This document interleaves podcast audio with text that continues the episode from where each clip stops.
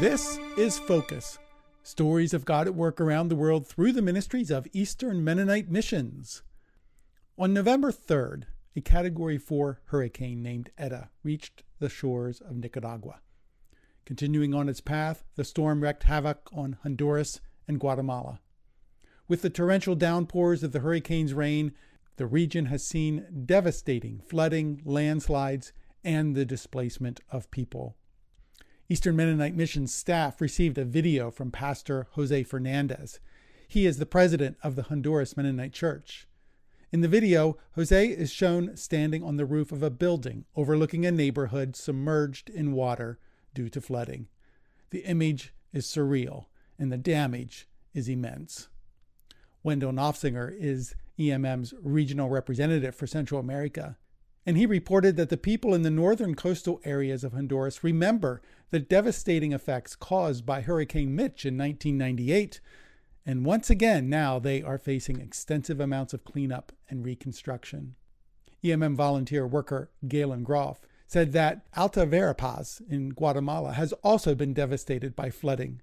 Many families have lost everything, both in the Carcha area as well as in the northern districts of Las Casas, Montecristo, and Canlech.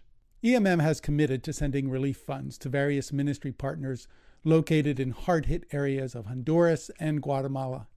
In addition to these emergency relief funds, EMM is inviting people to give to relief efforts through our ministry partner, Mennonite Central Committee, or MCC. So, gifts given to MCC will be used to support Anabaptist partner organizations throughout Central America. Current recovery efforts being carried out by these Anabaptist partners include providing cleaning and hygiene supplies, along with emergency food assistance. And in addition to financial support, we are encouraging prayer for all who have been impacted by the hurricane. EMM's mission team director, Lori Bench, asked that you would join with us in prayer for those who are displaced, as well as for the hard work of rebuilding in the next weeks and months. So, if you would like to support the hurricane relief and recovery efforts throughout Central America, I encourage you to make a donation to MCC, and you can do so by going to their website, mcc.org, and click on Hurricanes Eta and Iota under their Urgent Needs section. You can also send a check, of course, with a preference memo for Hurricane Eta relief to MCC PO Box 500 Akron, PA 17501.